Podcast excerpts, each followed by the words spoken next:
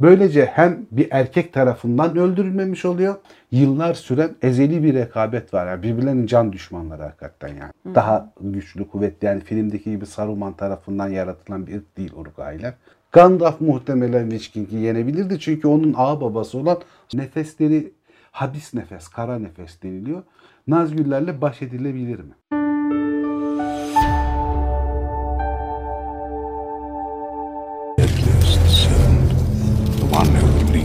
Mordor's armies in war. The one they say no living man can kill. Orta Dünya karakterleri ikinci bölümde bir aradayız. Evet gene zor bir karakteri seçtik. Galadriel'den sonra hiç yakışıyor mu böyle bir karakter? Yani biraz şey oldu. Ne Arap fotoğrafı gibi oldu. Gerçekten öyle oldu. Neyse Galadriel'i ayıp ettik biraz ama olsun. Bunun da karizması var. Seveni çok, merak edeni çok. Evet. Bu haftanın konusu Angmar'ın Cadı Kralı, diğer bir adıyla Witch King. Witch King. Bu dokuz Nazgül'ün e, efendisi, en uzun boylusu. Zaten ilk başta yani Witch King olmadan evvel normal insan. Bu dokuz Nazgül'ün hepsi de normal insan. Üçü Nümenor olduğu biliniyor. Bir tanesinin Kara Nümenor olduğu biliniyor. Bu Kara Nümenor olan çok büyük ihtimal ikinci sıradaki yani Witch King'in baş yardımcısı Kamil. Oriental bir ismi varsa bu, bu bizim coğrafyalara ya da bizim coğrafyanın biraz daha güneydoğusuna doğru bir şey çağrışımı var ama Tolkien'in bu tür bir şeyi yok, e, notu yok bu konularda. Sadece yorum. Yani yorum olarak öyle. İlk başta zaten bunlar insan krallar. Yalnız insan krallar derken biz böyle çok devasa krallıklardan falan bahsediliyor diye düşünmememiz lazım. Yani bunlar muhtemelen kabile reisleri olabilir bu 9 kişi. Ya da ne bileyim belli bir bölgenin efendisi olabilir. Beylik diyebilir miyiz? Beylikler gibi. Mesela şey Witch King'in çok önemli bir Numenor prensi olduğu falan tahmini vardır. Hani Numenor soyundan gelen çok önemli bir prens oldu. Hatta şey derler Tarminasti'nin babası Isilmo olabilir. Ya da Kiryata'nın küçük oğlu El Murazor olabilir. Tam bilinmiyor ama değil mi abi? Yok bu net olarak bilinmiyor. Zaten gerçekte Tolkien'in isim verdiği tek şey Kamil. Witch King'in de aynı şekilde. Witch King'in de bir ismi yok. Ama Witch King'in önemli bir soydan geldiği ve diğerlerine göre daha güçlü olduğu, büyüye çok meraklı olduğu, büyü gücünü Sauron'la beraber geliştirdiğini ama Sauron'dan evvel de büyüyle ilgilendiği biliniyor. Yani Tolkien tarafından belirtiliyor. Güç yüzükleri yapıldığı zamanlar işte 2. çağ 1697'de Sauron güç yüzüklerini 9 insana veriyor. İlk oradan başlıyor ama güç yüzüklerini takar takmaz tabii ki Nazgulları ya da Witch King'e dönüşmüyor. Biraz bu zaman alıyor. İkinci çağ 2251'de artık bedenlerini kaybetmişler ve Right evrenine, görünmez evrene geçmişler. Ne ölü ne diri diyor ya Aragon anlatırken. Soluklaşıyorlar. Evet. Tolkien buna incelme diyor. Yani şeffaflaşma diyor. Şurada önemli bir detay var. Onların üstlerine giydikleri kıyafetlerle, çizmelerle, pelerinle bilmem neyle bir bedenleri oluşuyor. Onlar haricinde bir bedenleri gözükmüyor. Görünmezler. Ben hani bu genelde o orada bunu yaptı, bunu yaptıdan daha farklı bir şey söylemek istiyorum arkadaşlara. Mesela ateşten, e, Aragon ateşle kurtarıyor. Gandalf yıldırımlarla savaşıyor Nazgüllerle mesela. Oradaki durum şu. Üstlerindeki kıyafetler yok olduğunda onlar Right evrenine geçmiş oluyor. Cisimsel olarak varlıklarını kaybediyorlar. O yüzden ateş aslında onların ruhlarını yakıyor, bedenlerini yakıyor anlamına gelmiyor. Kıyafetleri olmadığı zaman somutlanamıyorlar. O yüzden bu ateş meselesi şeyde önemli. Onlara karşı savaşırken önemli bir durum. İkinci çağda 3441'de yani ittifak savaşı sırasında vardıkları biliniyor. 9'unun da Witch King dahil ama ittifak savaşından sonra Sauron'un yani parmağının kopmasıyla yüzün e, Sauron'dan kopmasıyla beraber onlar da yok oluyorlar, bilinmeze geçiyorlar. Çok uzunca bir süre ortalıkta gözükmüyorlar. Yaklaşık 3. çağ 1050'de Sauron Doldur'a yerleşip kendi bedensel halini toplamaya çalışmaya başladıktan bir süre sonra yaklaşık 250 yıl sonra 3. çağ 1300'de yeniden ortaya çıkıyor Witch King ve diğerleri. Saruman ona Agmar'a gidip orada krallığını kurmasını, Gondor ve Arnor krallıklarını yok etmesi emrini veriyor. Agmar'ı kuruyor. Gondor o zaman şeye göre Arnor'a göre çok daha güçlü bir durumda. Çünkü tek bir kral tarafından yöneten bütüncüklü bir yapı. Güney Krallığı. Kuzey Krallığı Arnor ise babaların ölümünden sonra üç hırslı kardeş tarafından üçe bölünmüş durumda. Üçe bölündükleri için çok daha kolay lokmalar olduğunu görüyor Witch King ve ilk başta Kuzey Krallığı'nı yok etmeyi kafasına koyuyor. Orklardan, trollerden, kendi kötü büyüleriyle oluşturduğu kötü ruhlardan falan ilk başta gücünü topluyor. O krallıklar da şeye bölünüyor. Yani üç kardeş arasında Ruhador, Kardolon ve Artedian krallıkları. Ve bu Ruhador krallığının şöyle bir özelliği var. King ilk başta saldırı yapmadan evvel bunlara askeri bir güç göndermeden evvel Ruhador'un yönetim kısmının aklını karıştırıyor ve kardeşlerine karşı savaş kazanmalarını sağlayacaklarına inandırıyor ve kendi tarafına çekiyor aslında. Uzunca bir süre Ruhador'u Witch King'in gönderdiği bürokratik insanlar yönetiyor ama şey bunun farkında değil. Witch King'e hizmet ettiğinin farkında değil Ruhador İmparatorluğu. Hatta öyle bir hale geliyor ki bir süre sonra diğer krallıklarla çatışmalarda diğerlerinin haberi olmadan Cadı Kral'ın ordularına yardımcı bile oluyorlar. Yine alttan alta yürüyen sinsi Evet yani planlar. sinsilik bir plan, sinsi bir plan ama bütün bunlara rağmen bu üç krallıktan ilk başta yok edilen krallık Ruhador oluyor. İşte. Adalet mi sağlanmış oluyor acaba? İlk başta Ruhador Evet. krallığı şey yapılıyor. Ondan sonra Amansul kuşatılıyor. Bu Amansul'u şeyden hatırlıyoruz. Filmden izleyenler bilirler. Frodo'nun Nazgûl Witch King tarafından kılıçlandığı diyelim yer. Daha iyi. Evet. Orası önceden şey Arnor Krallığı'nın Gözcü Kulesi çok önemli kritik noktada bir yer. Doğu yolunu gözetleyen, orayı koruyan, muhafaza eden güçlü bir kale. Ve orada bir de Palantir var. Palantir olduğu için ayrıyeten özellikli bir yer. Özel korunması gereken yer. Kral oraya saldırılar düzenliyor. Witch King ve en sonunda orayı düşürüyor. Ama Palantir'i oradan kaçırabiliyorlar. Witch King'in şeyine geçmesini engelliyorlar. Witch King Palantir'i kaçırmış oluyor. Ama gitgide güveni kendisine gelmeye e, daha da gelmeye başlıyor. Çünkü krallıkları teker teker yok etmeyi başarabiliyor. Sauron'un gözde hizmetkarı olması bundan sonraki döneme rast geliyor değil mi abi? Sauron'un en baştan beri çok önemli. Yani Sauron daha bedensel gücünü toplayamadan Dolgurdur'dayken Sauron'un emriyle e, zaten. Admar Krallığı'nı Doğru, kurmaya evet. gidiyor.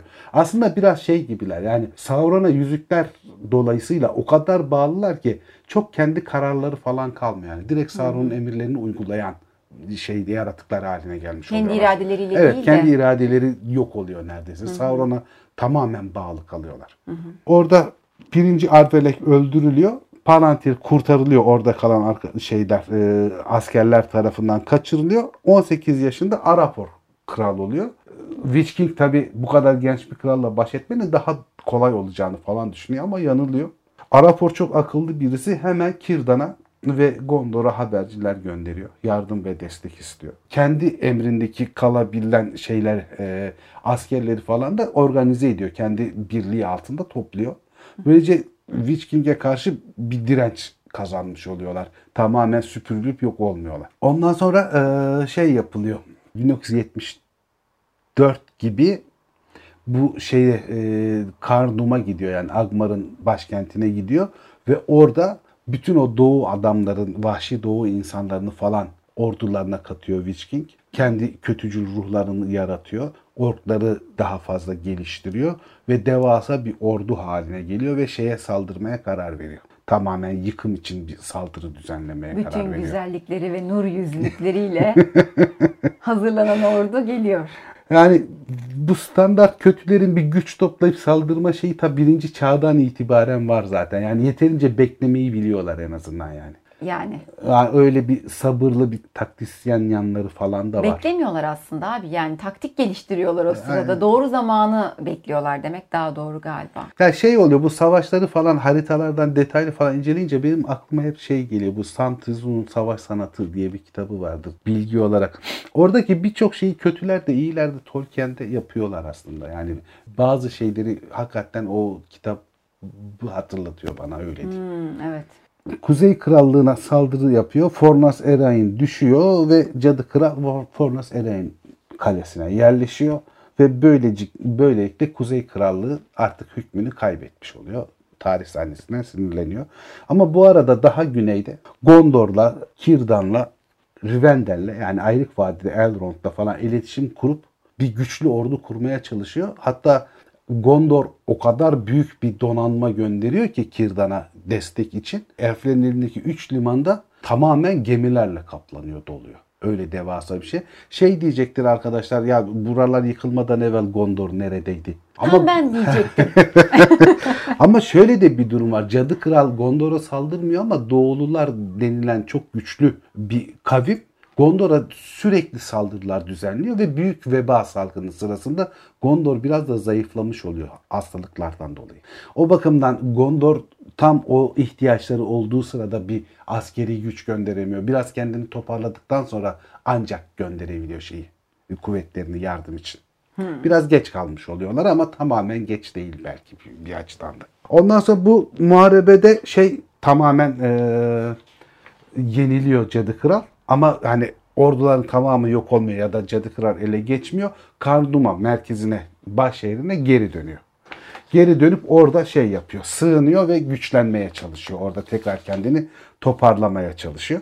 Ama bunun peşinden şey gidiyor. Eärnur Gondor kralı. O sırada yanında da Glorfindel var. Glorfindel zaten şöyle bir özelliği var. Ölümden döndüğü için Cadı Kral onu gerçek haliyle görebiliyor. Yani Wright evrenindeki haliyle görebiliyor. Glorfindel de Cadı Kral gibi Wright evrenini kullananları gerçek haliyle görebiliyor. Birbirlerinden bu şekilde diğerlerine göre daha büyük bir bilgiye sahip oluyorlar. Ve Glorfindel o kadar büyük bir komutan ki ve savaşçı ki Cadı Kral bile çekiniyor ondan. Hatta. Eärnur onun peşine gideceği sırada şu efsanevi şey oluyor. Durduruyor. Onun peşinden gitmene gerek yok diyor Eärnur'a. Çünkü diyor o kehaneti söylüyor işte. O bir men deniliyor orada.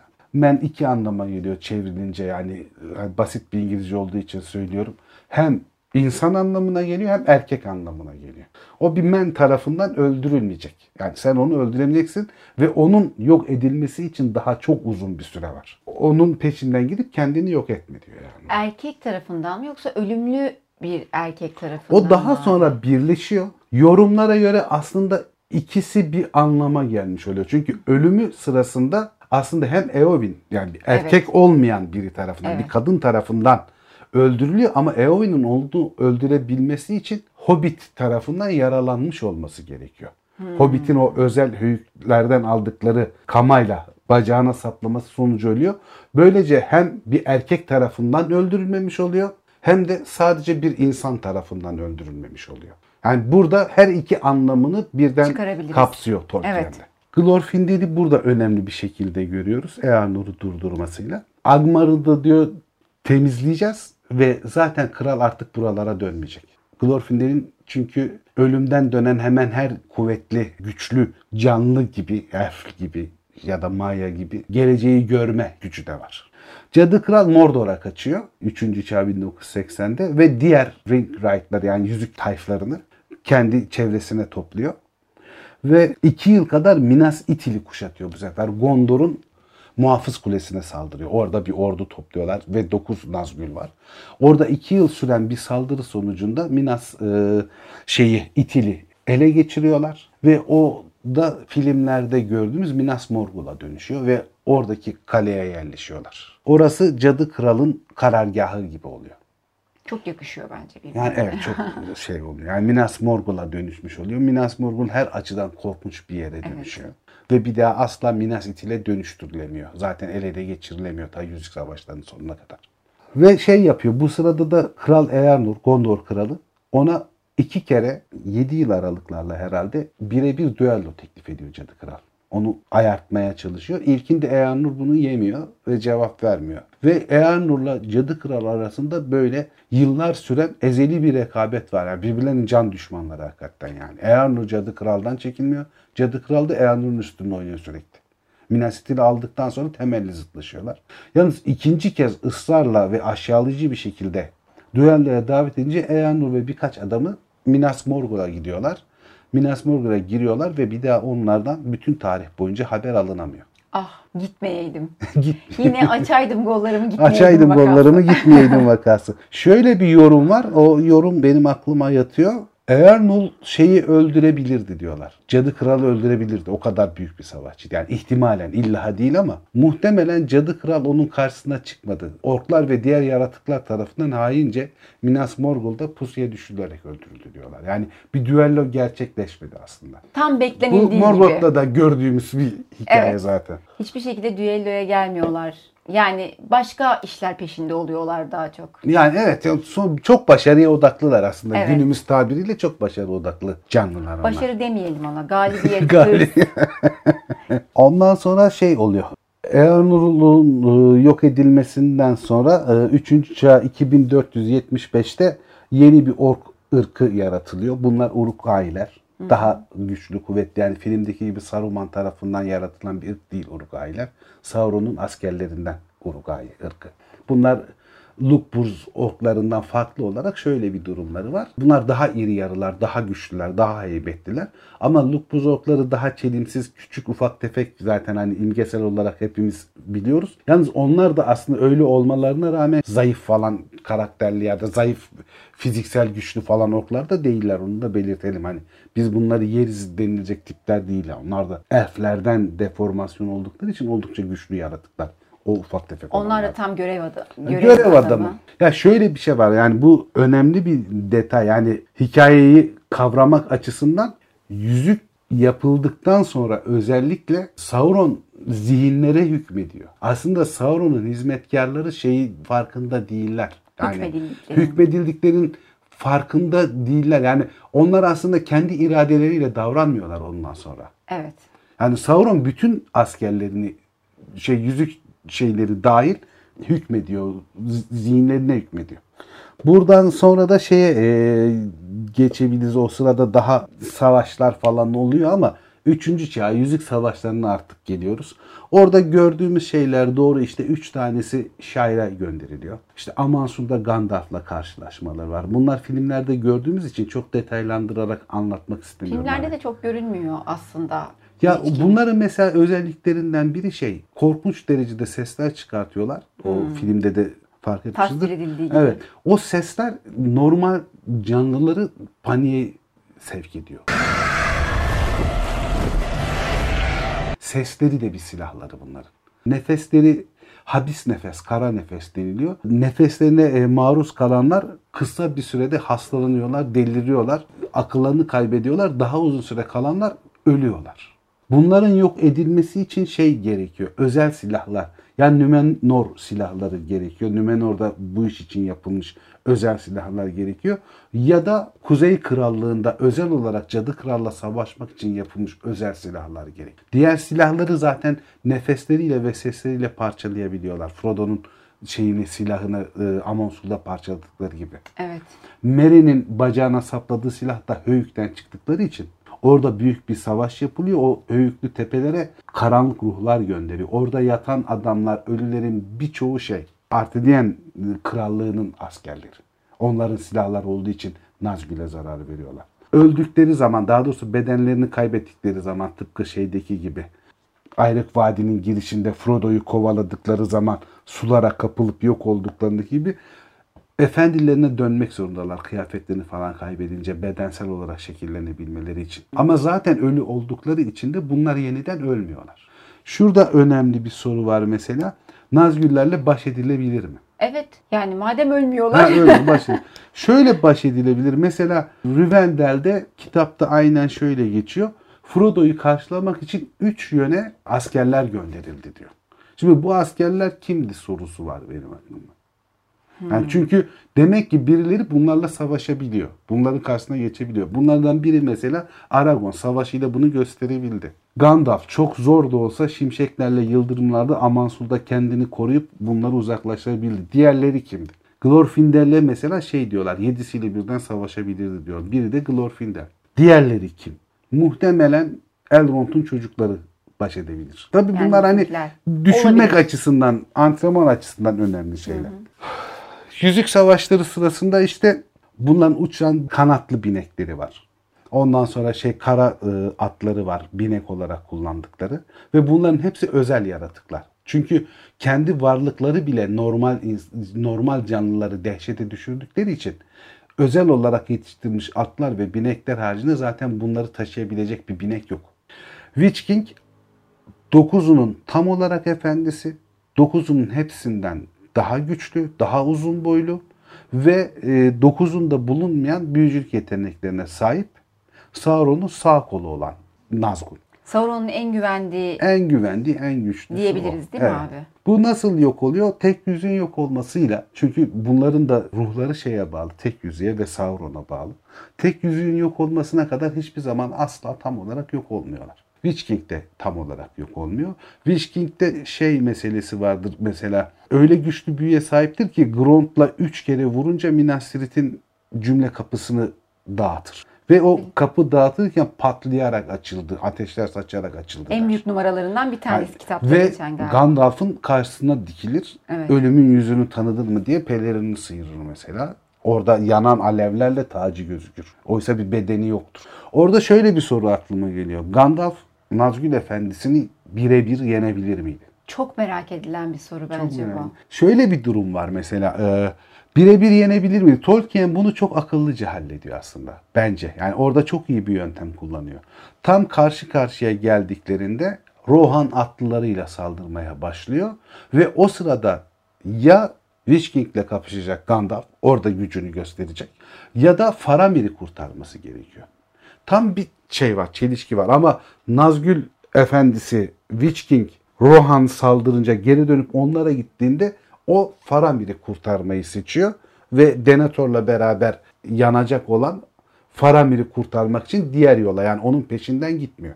Burayı çok yani bence Tolkien çok zekice halletmiş. Evet. doğru. Bana sorulacak olur ise Gandalf tüm gücünü kullanırsa Witch King'i yener. Şöyle yener. Çünkü o bir maya, diğeri sadece sonuçta insandan dönüşmüş bir canlı. Bunun yanında Gandalf her zaman gücünün belli bir kısmını kullanıyor. Çünkü onda da Valar'daki gibi gücünün tamamını kullanınca çevreye çok büyük zarar verebileceğini bilme durumu var. Gandalf asla kendini kaybedip tüm hiddetiyle kimseyle savaşmıyor. Gandalf bir Balrog'u öldürüyor kendi ölmesine neden olsa da. Bir Balrog'u öldüren başka bir kişi kim? Glorfindel. Glorfindel için ne deniliyor? O da ölümden dönüyor Gandalf gibi. Yedisiyle birlikte savaşabilirdi deniliyor. E böyle bir durum olduğunda bu ise ise ise Gandalf muhtemelen Witch King'i yenebilirdi. Çünkü onun ağ babası olan Sauron'la savaşmak için, onu engellemek için gönderilmiş bir may. Bence de bu olasılık çok daha Yani bana gerçek mantık duruyor. olarak böyle geliyor. Şey var bunların adları yok dedik falan dedik. Şöyle şey yapayım ben. Bunları hani şey yapamam böyle e, ezberden bilmiyorum ama oyunlar için adlar yapılmış mesela. Şimdi role player oyunlarından biri için Nazgül'lere adlar veriliyor ama bu Tolkien'in koyduğu adlar değil. Yani onu Oyun için belli- oyun için karakter yaratmışlar. Nazgül isimleri işte şey diyorlar. Bir numara Agmar'ın cadı kralına Ermurazor deniliyor. İki Kamül. Bu zaten Tolkien'in koyduğu isim. Üç Vav cücesi. Dört e, Indur şafak kıyameti. Beş Akorat. Altı Hoar Murat. Yedi Sessiz Adunopel.